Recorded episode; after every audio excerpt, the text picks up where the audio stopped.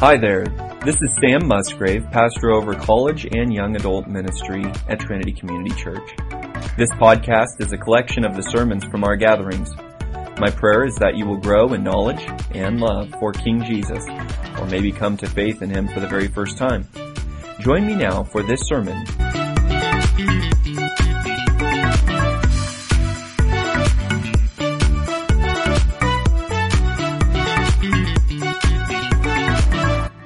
focus tonight is that truth drives domestic life. The Word of God drives domestic life, and domestic life, the life of the family in its home, is the place where sound doctrine, lived out through reverent living and sensible thinking, uh, matters the very most. So please stand and let's read Titus 2, verses 1 through 8 together to see our passage in its context. But as for you, speak the things which are proper for sound doctrine. Older men are, be, are to be temperate, dignified, sensible, sound in faith, in love, in perseverance. Older women likewise are to be reverent in their behavior, not malicious gossips, not enslaved to much wine, teaching what is good so that they may instruct the young women in sensibility, to love their husbands, to love their children, to be sensible, pure, workers at home, kind, being subject to their own husbands, so that the word of God will not be slandered.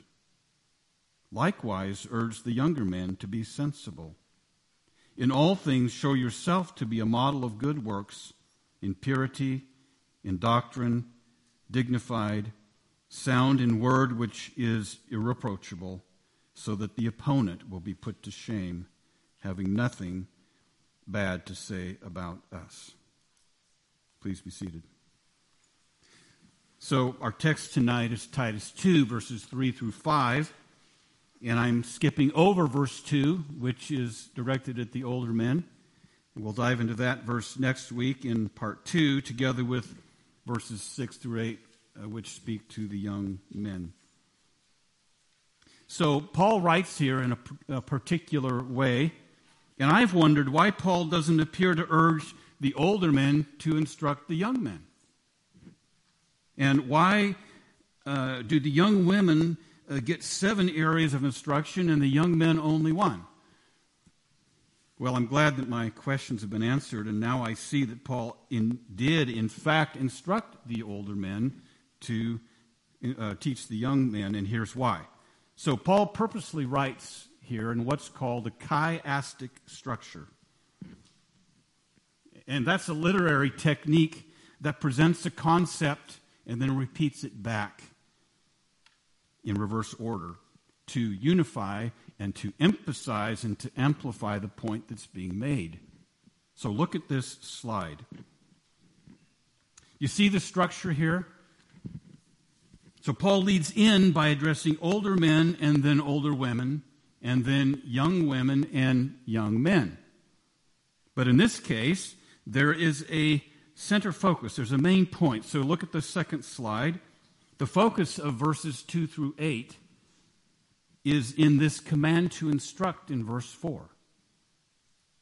That's the main point. So, the sense of this structure here is that older men are to instruct young men, just like the older women are to instruct young women. And of course, that is the focus of what we're doing here at college and young adult group discipleship. And so our text tonight, verses 3 through 5, is the center of this structure.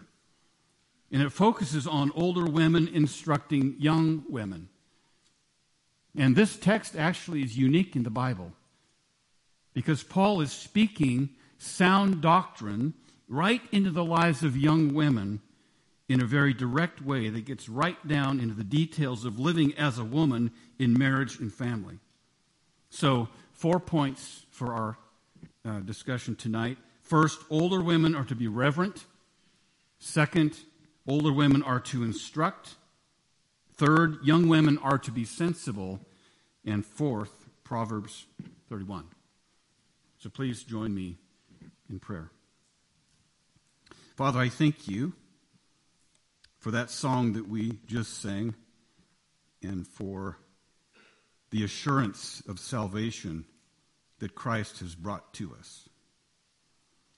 And I thank you for the day that you uh, crushed me and you turned me inside out and helped me to see who Christ was and what he has done, and you forgave gave me my sins. And I, I thank you tonight, Father, for these young women here that I pray that you would encourage them and enlighten their hearts and minds and give them hope and courage and boldness as they face uh, what others will say to them and about them as they desire to live a biblical life as a woman. So, Father, help us tonight. Uh, I pray in Jesus' name. Amen. So, first point is older women are to be reverent. Verses 3 and 4. Older women, likewise, are to be reverent in their behavior, not malicious gossips, nor enslaved to much wine, teaching what is good. Older women older in the sense of women older than 49. Not older in the sense that 20 years older than 18. Paul just uses a Greek word that refers to an age range of 50 to 60 years old, generally, not legalistically. And from 1 Timothy 5, verses 9 and 10, we know that Paul would include women older than 60 as well. Now, this doesn't mean that a 30 year old woman should not or cannot instruct and counsel a 20 year old woman. But it does mean that a 20 year old is not qualified to instruct an 18 year old in the particular things that Paul has in mind here. The 20 year old may be godly, but her life experience hasn't qualified her in these particular areas. So Paul's describing an older woman with years of experience in marriage, raising children, living a godly, sensible life. She's a redeemed sinner, so she's made mistakes and she's learned from them. She has experienced life's joys and sorrows. She has fallen at times, but in repentance and faith in Jesus Christ, she's gotten back up and gone down the road. And now she has maturity and wisdom because of her life experience and her faith in Jesus Christ. She is what Deborah in Judges 5, verse 7, calls a mother in Israel. And that little phrase conveys the idea of an older woman who's lived through life's difficulties and now has wisdom and backbone. And her mature mother heart extends out beyond her family to care deeply for her people. She holds the fabric of society together by her wise words and her steady example. The mother in Israel, a reverent older woman. Older women, likewise, are to be reverent in their behavior. Well, what is reverent behavior? Is it how a woman behaves in church? Like this, maybe? What do you think? Well, it does include her behavior in church. 1 Corinthians 14, verse 34 and 40. But reverent behavior actually takes in every aspect of a woman's life how she behaves as well as how she presents herself to the world. And she's reverent because she is sacred, meaning she belongs to Jesus Christ. And he has set her apart for his special use, and he is continuing to set her apart from her sin. But Paul does have some particular qualities of reverent behavior in mind. He writes, likewise. In other words, reverent behavior like the older men. And he just described that behavior in verse 2 as temperate, dignified, sensible, sound in faith, in love, and in perseverance. She's a solid, God fearing, gospel believing woman. So instead of repeating himself in verse 3, he just summarizes those six characteristics by saying reverent in behavior. And then Paul adds two examples of irreverent behavior as a helpful contrast, like he often does. Not malicious gossips, not enslaved to much wine. A malicious gossip spreads lies and false accusations. She slanders people just like Satan does because that's his name, the accuser. She is busy tearing others down. She defiles others with bitterness and hatred. She destroys reputations and friendships and marriages and even churches. Yes, it can get that serious. She is directly violating what the ninth commandment clearly requires of her Thou shalt not bear false witness against your neighbor. Could God be any clearer than that? And she's failing to obey the direct command of Jesus Christ to love her brothers and sisters in Christ in the same way that he has already loved her. And those looking on her life would be right to conclude that even though she professes faith, she is not a disciple of Jesus Christ. Why? Because she does not follow his teachings. John 13, verses 34 and 35. Too much wine sets the inner depraved heart loose to express itself. The drunk woman says things and does things that she would never say or do when sober. She sacrifices everything of value in life for just another drink. She's worshiping her belly, not Jesus Christ. Philippians 3 18 and 19. So the malicious gossip and the drunkard will not be teaching good things. But the reverent older woman, the mother in Israel, is intent on teaching good things, teaching what is sensible and good and healthy and life giving. And her teaching is based on the Word of God and it upholds the Word of God. Next, older women are to instruct. Older women likewise are to be reverent in their behavior, teaching what is good so that they may instruct the young women in sensibility. So, this instruction in sensibility is the center focus of Titus 2, verses 2 through 8. It's the focus of the older men's instruction as well. Now, I'm using the LSB Bible, and it uses the word instruct here to describe what Paul is commanding these older women to be busy about.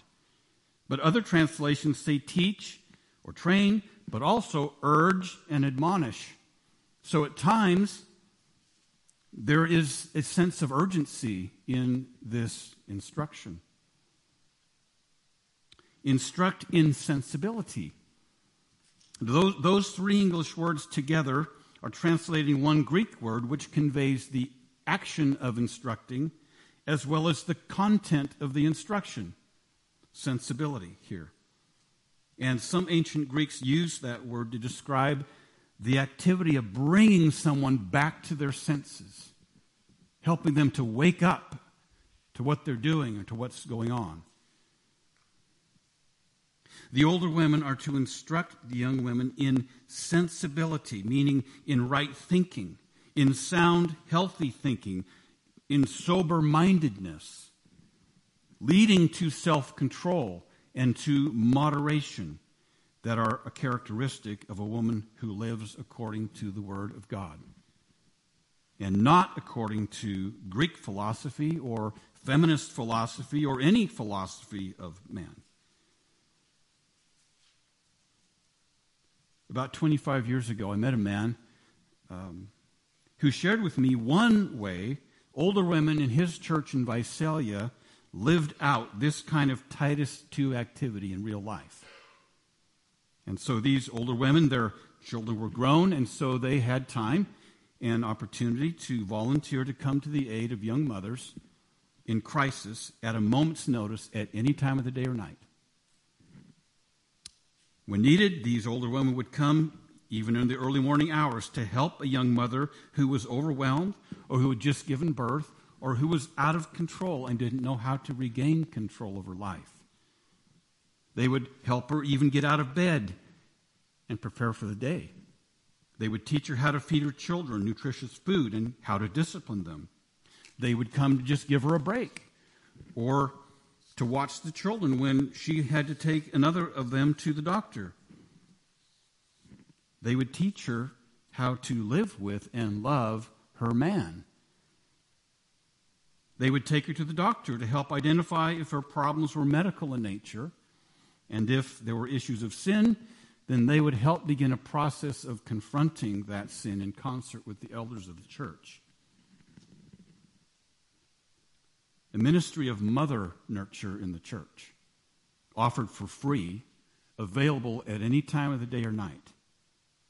Social workers and psychologists simply cannot provide that quality and quantity of motherly nurture. So, this ministry of mother nourishment from older women in the church is what Paul is pointing to here when he commands Titus to speak sound doctrine into the church by exhorting older women to instruct the young women. Men simply cannot provide this kind of counsel. Only an older woman will have the wisdom and the experience to deal with sensitive and intimate feminine matters and to help a young woman in her particular difficulties to rise up and, and love her husband and love her children and be chaste and keep her at home and be subject to her husband. This is not relegating older women to teaching secondary, unimportant, minor league matters. Not at all. This is older women speaking sound doctrine into the church by applying the Word of God into reality, into the lives of real people, into real marriages with real children, facing difficulties in living real life at home, in the very place where this instruction and counsel is needed and matters the very most. And it doesn't take a faith based 501c3 corporation offering professional mothering services by certified and licensed mothers who have a degree in mothering to make this happen effectively and powerfully. No, this is mothers in Israel actively giving expression to their mother hearts, their wise and knowing mother hearts, reaching out to young women. And this help and counsel is critical and it cannot be replaced or even duplicated by government services.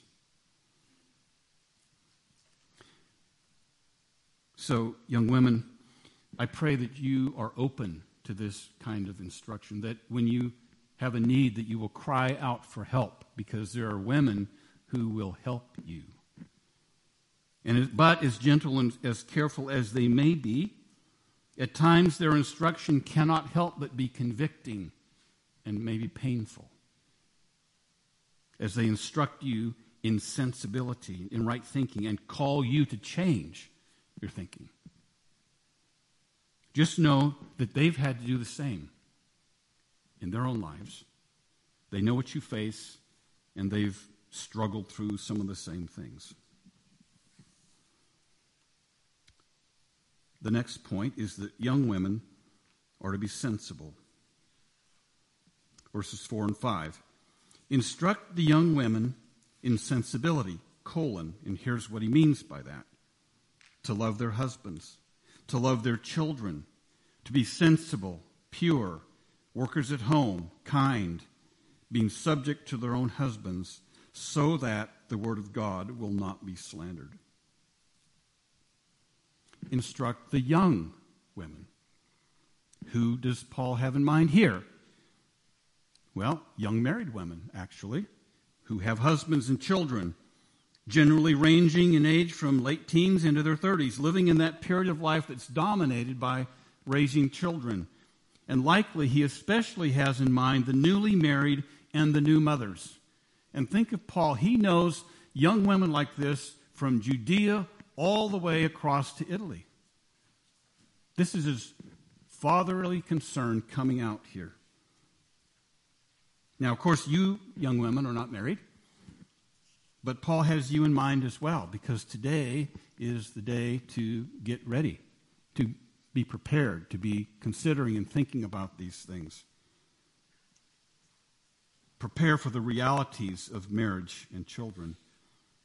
But understand that as you patiently wait, your chaste lives, lived in the fear of God, help to bring stability and health into the church. Yes, you single, godly young women have a positive impact on the church. Instruct young women to love their husbands. Now, do you lady, young ladies think that you're actually going to need help with or instruction to love your husband? well, you will. And this instruction will include how to love your husband, and knowing how is important. But what he's saying here is instruction to love your husband, to do it, to love him when you might not feel like loving him, or when children take up all of your time and energy and you can't hardly think of him, or when you receive more emotional affirmation from your girlfriends, or whatever. But do it. Love him. He needs you to love him. Your marriage vows obligate you to love him, and God commands you to love him. And here, this Greek word combines the word friend with the word men.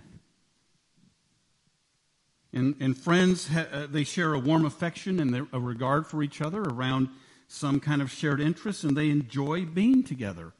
So Paul has in mind here that the warm, affectionate love of companionship with a man, enjoying him because he is a man and you're a woman, and even more because he's your man, your husband. You share life and children together around a shared covenant commitment to each other. And you will need instruction on how to love your man simply because he is a man and you're a woman. You won't, he won't understand you like your women friends do. And he won't respond to you like they do. And Reverend older women have lived with their man for many years and will be able to help you understand this man. but if you despise and mistrust men, all men, how in the world will you be able to love your man? You won't appreciate his companionship, much less his efforts to be a man, if you think he's toxic simply because he is a man. You will despise him instead of respecting him as the word of God commands you in Ephesians 5:33. And if you despise all men in general and think that all men are toxic, how in the world will you love Jesus Christ? Who is the most masculine, manly man who's ever lived? To love him requires that you subject yourself to him.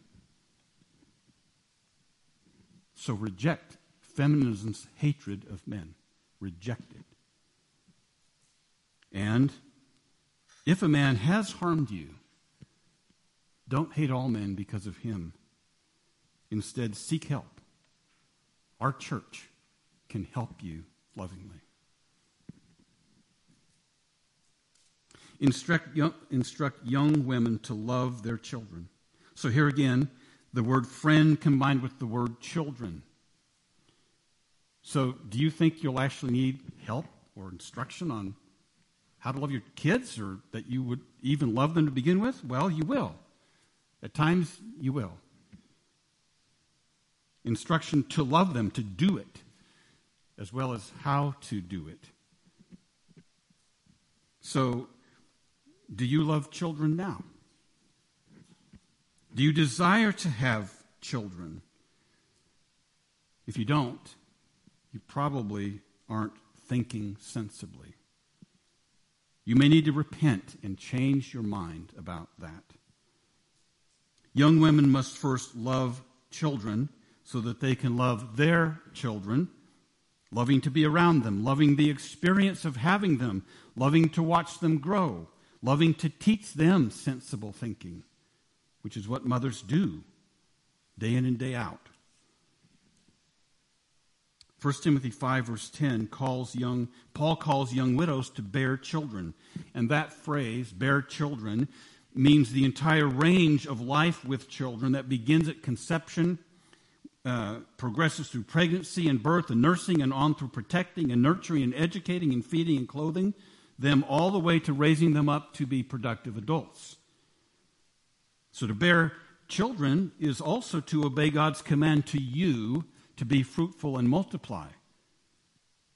And this work of bearing children is necessary for human flourishing. It's necessary. And women do bear most of the heavy living, lifting in that task. And it requires self denial and sacrifice on the part of women uh, that uh, we men often don't even realize or comprehend. More than a hundred years ago, G.K. Chesterton wrote this in defense of the biblical family.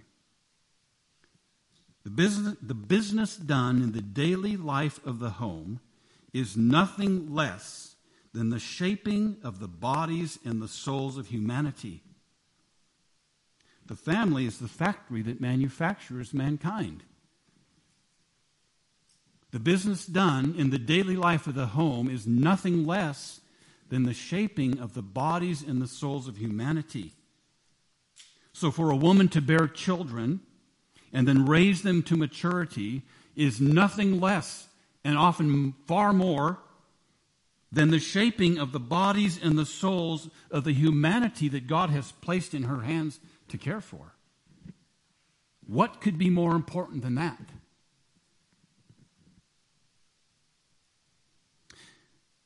Mother is in the prime position to teach and model for these children how to love worship and obey God through the gospel of Jesus Christ and to teach them to love their neighbors as themselves day by day, teaching them to live in all lowliness and gentleness, bearing with their siblings in love, endeavoring to keep the unity of the family in the bond of peace. Ephesians 4 2 and 3. And when those lessons are learned in the home, they extend out then into the church and the wider community to bless others. And this just highlights the critical importance of older women teaching and encouraging young women to love their children. Our culture explicitly rejects that task as a waste of a woman's time and talents and calls it demeaning and drudgery.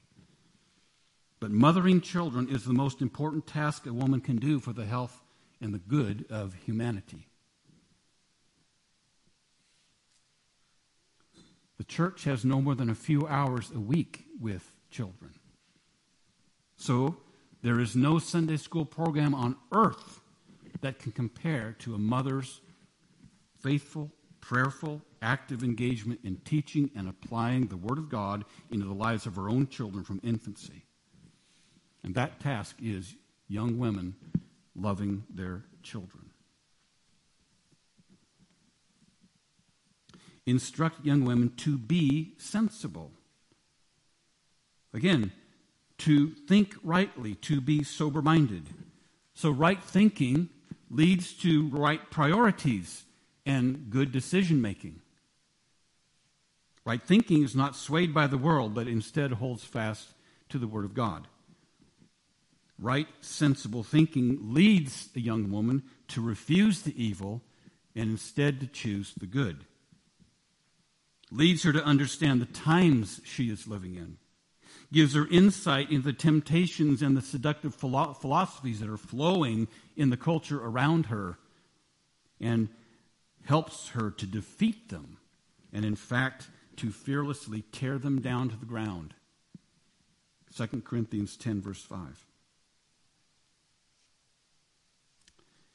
instruct the young women to be pure. Pure. But here it means sexual purity, which is why some translations use the word chastity, which is sexual purity at all times, married or unmarried. And of course, chastity within marriage means sexual intimacy only with your husband. 1 Corinthians 7, verse 2. chastity requires careful thinking and sensible behavior that recognizes the potential of lighting the fire of sexual desire at the wrong time with the wrong man, intentionally or even unintentionally. So, how you behave and how you dress matters right here. Chastity is sexual purity not only in body but also in mind. And sexual purity of the mind, of the thinking, is even more important because our actions are an expression of our thoughts. Jesus said that to entertain lustful thoughts is the same as putting those thoughts into action. Matthew 5, verses 27 and 28. And so, even the sexual thoughts also must be brought into captivity to the obedience of Jesus Christ. 2 Corinthians 10, verse 5. Now, I, I said earlier that reverent behavior takes in every aspect of a woman's life. Not only how she behaves, but also how she presents herself to the world. And in 1 Timothy 2, verses 9 and 10, Paul actually gives particular instruction to women on how to dress, which basically is this adorn yourself with good works, not with immodest or ostentatious clothing. So I'd encourage you to sit down with a reverent older woman who is not afraid to speak the truth and carefully work through that with her. What, what does that mean? When, when sexual activity jumps outside of God's moral boundaries, it is destructive instead of life giving. And you young women actually bear the brunt of the destruction in your mind and in your body. So be, may that sober you. And if that describes you tonight, if that's been your experience, then understand that Jesus Christ stands with open arms to forgive you and to restore you to purity when you come to Him in repentance and faith. Instruct young women to be workers at home. Now, we really need clarity here because Paul is not chaining two women to the kitchen sink. Nope. Historically, free women have always had a domestic focus, but have never been chained to the kitchen sink. And their wide ranging contribution to the family life was far too valuable and vital for that. Check it out. Don't believe the feminists. Women have always had a focus at home because they are bearing children and raising them in a safe environment. And they are helping their husbands. That's what they do. And therefore, their income bearing activity was centered around their home. Again, check it out. So, our English translations really don't convey the whole meaning of the words that Paul's using here.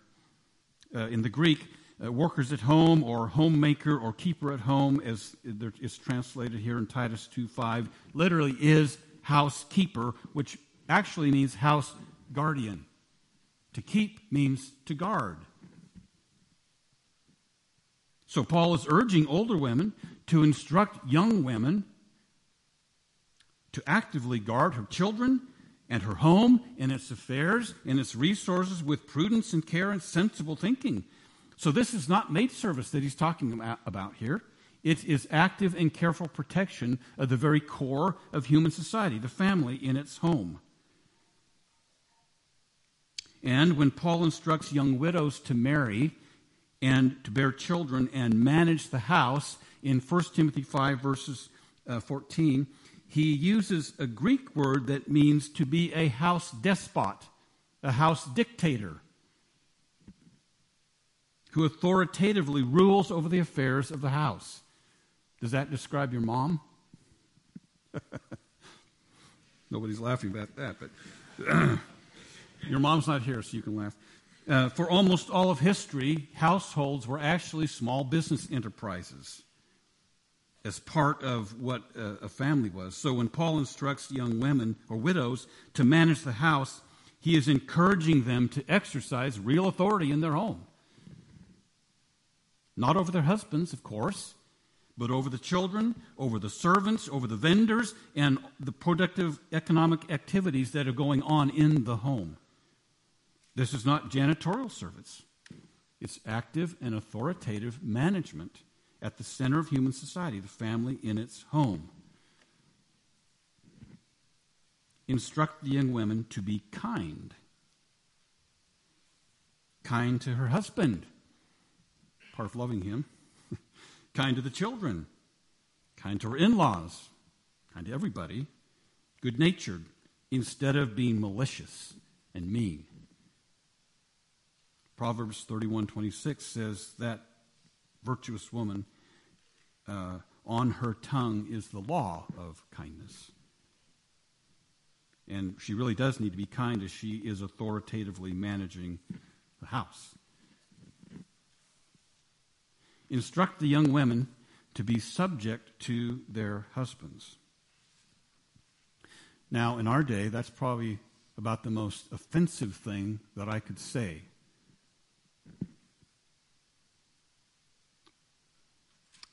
Maybe the most offensive thing that Paul wrote. And it may be hard for some of you to hear, and it's hard for me to say it because if, if it offends you, I don't want to offend you, but you and I must be faithful to the Word of God.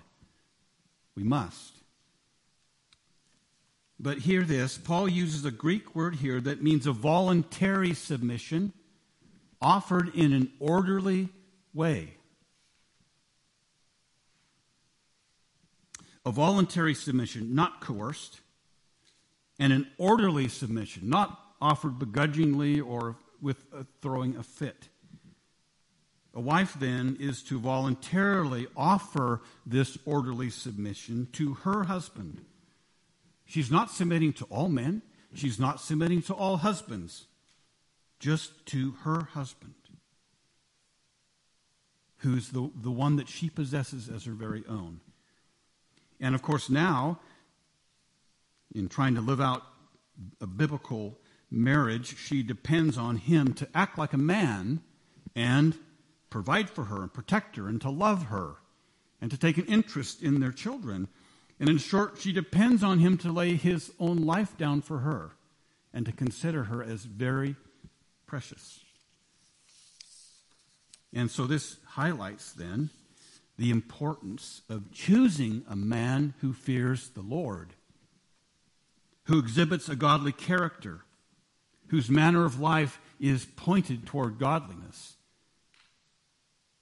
that might mean he's not the most handsome or charming man in the world. And this also highlights the necessity of being in a strong biblical church, led by men who have the strength and the courage to dis- disciple and discipline men who are abusive or wayward. But Paul does mean what he wrote. In Ephesians 5, verses 22 to 24, he writes this Just as the church is subject to Christ, so let the wives be to their own husbands in everything. Yes, everything. Who? But you are not to submit to, agree with, or, or participate in sin. Never. But if you won't submit to your husband, how in the world will you submit to Jesus Christ?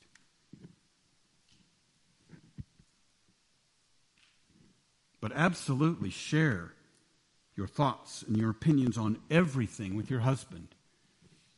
He needs your input. You are his helper. But respect and follow his leadership. If he's a godly man, if he loves you, he will want your thoughts and opinions. He won't want to make any decision without taking you into consideration. You might have wisdom that he hasn't thought about. He needs you. But be aware that God rebuked Adam for listening to and then following his wife's opinion about that forbidden fruit. He failed in his job to protect her right there. Don't undermine him with the children. Don't work against him behind his back. Instead, build him up and be his helper in life. He needs you. You need him. If you tear him down in order to manipulate him or control him, you will unman him if he allows you to do that. And you will not respect the effeminate man that he becomes. So Paul's command here works very well in real life in a marriage. It does. Where husband and wife honor each other for the role that they play together. And they're working together in a way that one plus one actually begins to equal four.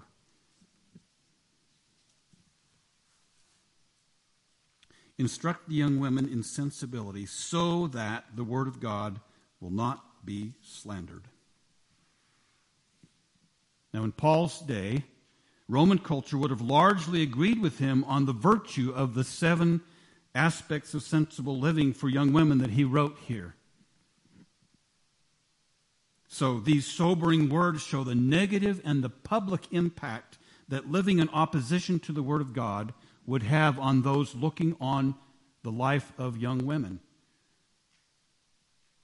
God's word is slandered. It's falsely accused of being in error, and it's reviled by the actions, and the behavior of a young woman. But on the flip side, then, the word of God will be honored and recognized for its wisdom when young women live sensible, reverent lives in obedience to the word of God. In closing, Proverbs 31. women have a, a feminine efficacy, meaning a power and a capacity to produce an effect through their femininity. Godly women living in the fear of God produce a good and godly effect through their female nature, through their capacity as mothers of the living, as nurturers of human life, and as wise helpers. So women bring power to the table when they live uniquely as women, doing what only women can do in the way that women do it.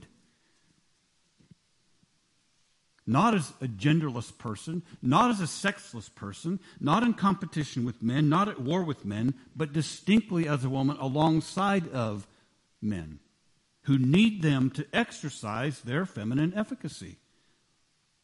And of course, this shines out very clearly when women bear children and then raise them up in the nurture and admonition of the Lord.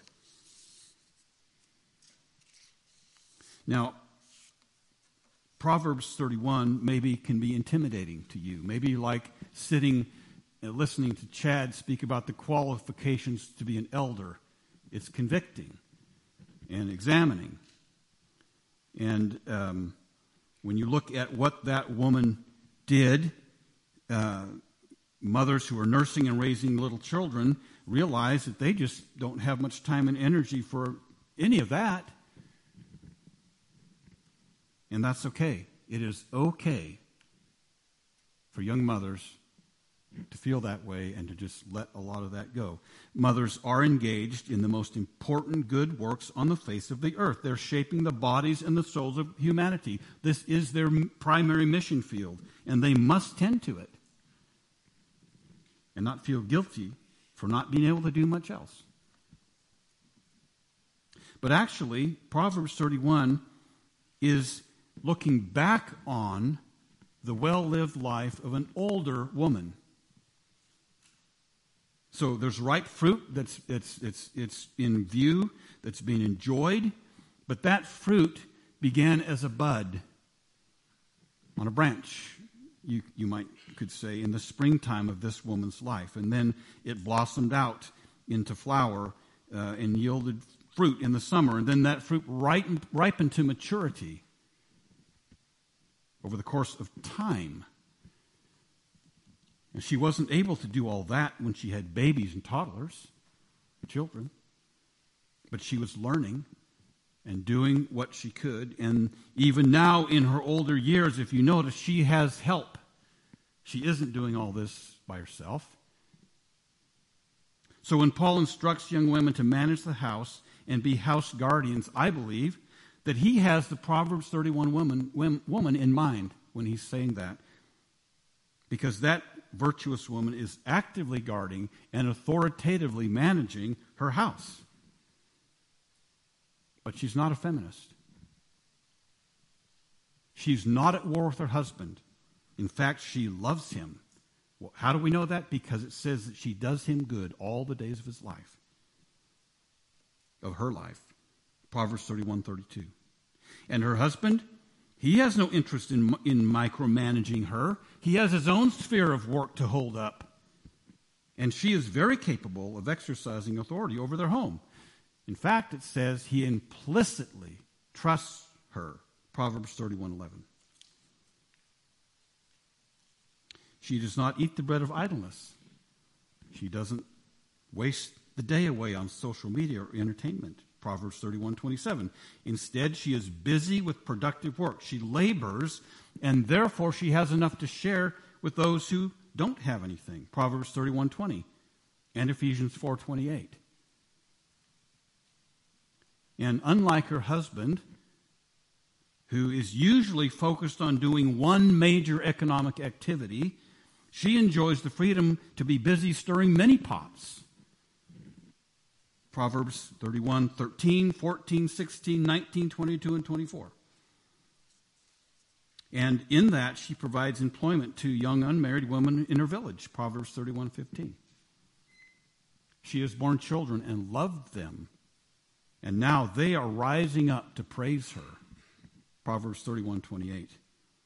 And she is busy instructing young women in sensibility. Proverbs 31, 26. Now, Proverbs 31 does describe an agricultural society, and ours is not that. Used to be, but no more. And there have been four major movements and revolutions in the past 200 years or so that have dramatically changed how life is lived for everyone. Some to the positive and much to the negative. And so living productive life looks far different for us, and we're still struggling to understand how to do that, actually. But Proverbs 31 is not a box. It's not demanding that you engage in agricultural life. It's more like a window, and the writer's drawing a curtain aside so that you can see through that window and get a peek into the wide open field of possibilities of fruitful activity. So the message of Proverbs 31 is not that all women ought to be or even capable of doing all of those activities all the time. Instead, it's really showing that the domestic sphere is very broad and there is scope for the different talents that God has given each woman to be productive in her own way according to her own talents and abilities. But the point would be that her priorities are in her home, her husband, and to her children, and everything she is doing is building up their family. Let's pray together. Father, I thank you that your word is very sufficient for us. And I thank you that Paul's loving fatherly heart here is coming down even to us to our day and that this sound doctrine is very clear and plain, still preserved in your word. So help these young women here to embrace it, to seek it, uh, and to be open to the instruction and sensibility of the older women. And I pray that you would bless them and give them hope and courage. In the name of Jesus Christ, amen. Thank you for joining me for this sermon from the Trinity College and Young Adult Ministry. We would love for you to join us in person soon. For up-to-date information, follow our Instagram at trinityc.ya. For information regarding Trinity Community Church, visit trinitycc.com. Until he returns, may the Lord bless you and keep you. The Lord make his face shine upon you